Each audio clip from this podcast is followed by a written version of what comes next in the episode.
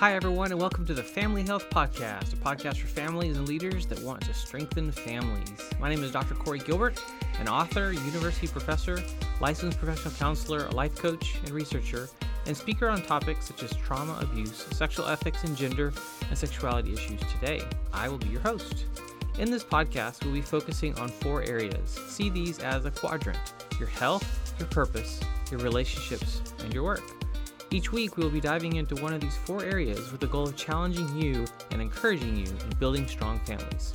We're sponsored by the Family Launch Academy, a community of families, parents, and leaders that want to see their children launched well into adulthood, prepared for what's to come.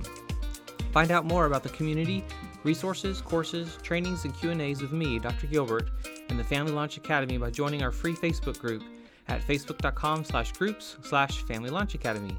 Now let's get into this week's episode.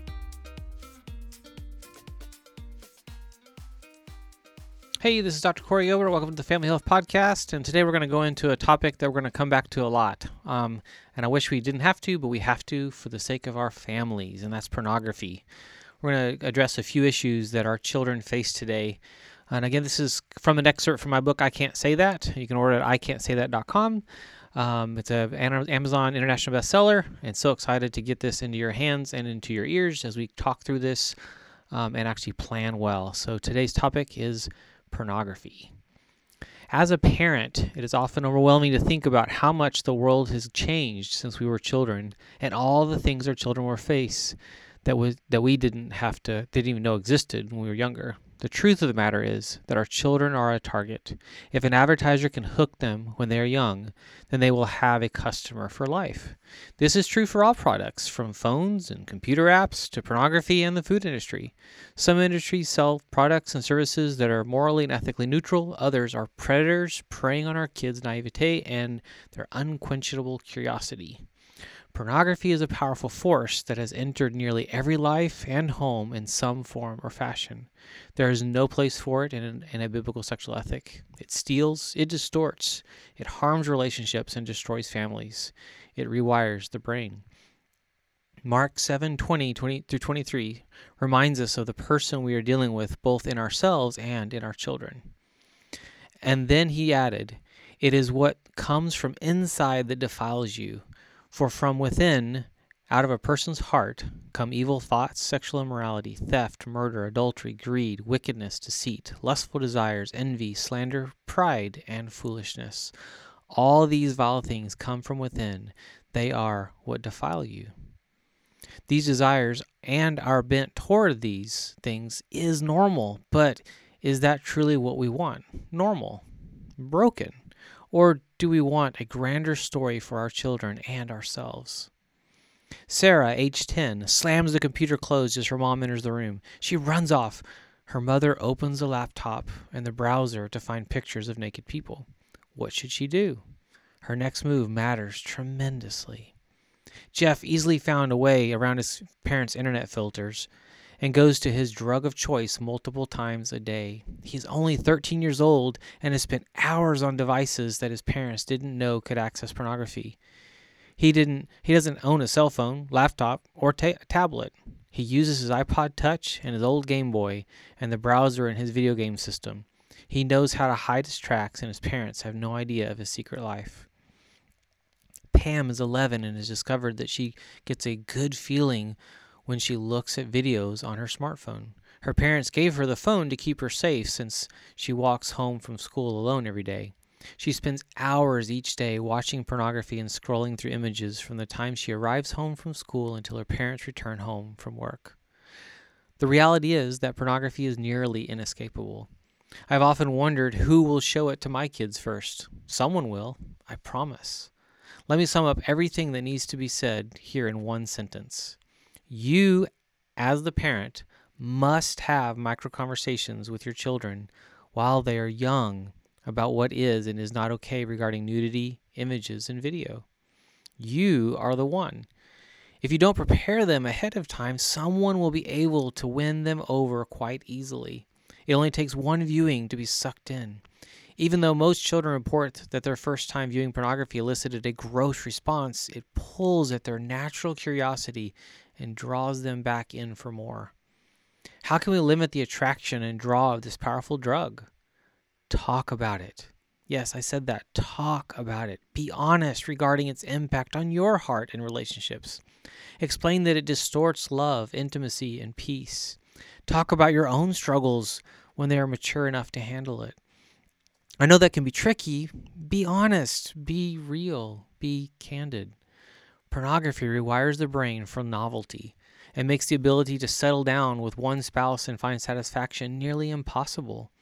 Today's pornography is more shocking, abusive, and disturbing than ever before. It lacks true intimacy, yet the viewer is drawn in by the skin, bodies, and freedom that many wish for. True freedom in sex is not what we see in pornography. Pornography is bondage. It is never it's, it's never enough. Sex has become a drug and it never truly satisfies. No one person will ever be enough. As screens have become a larger part of our lifestyle, virtual reality has become a new form of pornography. No human being can measure up to an avatar. Marriages fail. True intimacy loses. Many of the women that film porn videos view this work as a step up from where they were before, and my heart breaks for them doing porn, dancing naked on stage for money, prostituting, and offering escorting services are places where many of them find value, respect, and even worship. They may love the attention and power that yet they are still being exploited. We cannot deny that part either. Many remain in this line of work because it gives them a sense of satisfaction and a sense of control. This ought to be eye opening. Nudity has a place and a context biblically. It is reserved for marriage between one man and one woman. Outside of that protective relationship, nudity decreases in value, is cheapened, and erodes. Ironically, our culture sees this as freedom. It isn't, though. It is bondage. Freedom is not having to worry about sexually transmitted infections and diseases. Freedom is giving and receiving love that honors and serves, gives and respects. Freedom is sexual satisfaction and enjoyment without pressure, demand, exchange of money, or performance. Ironically, freedom is found in, yes, marriage, monogamy.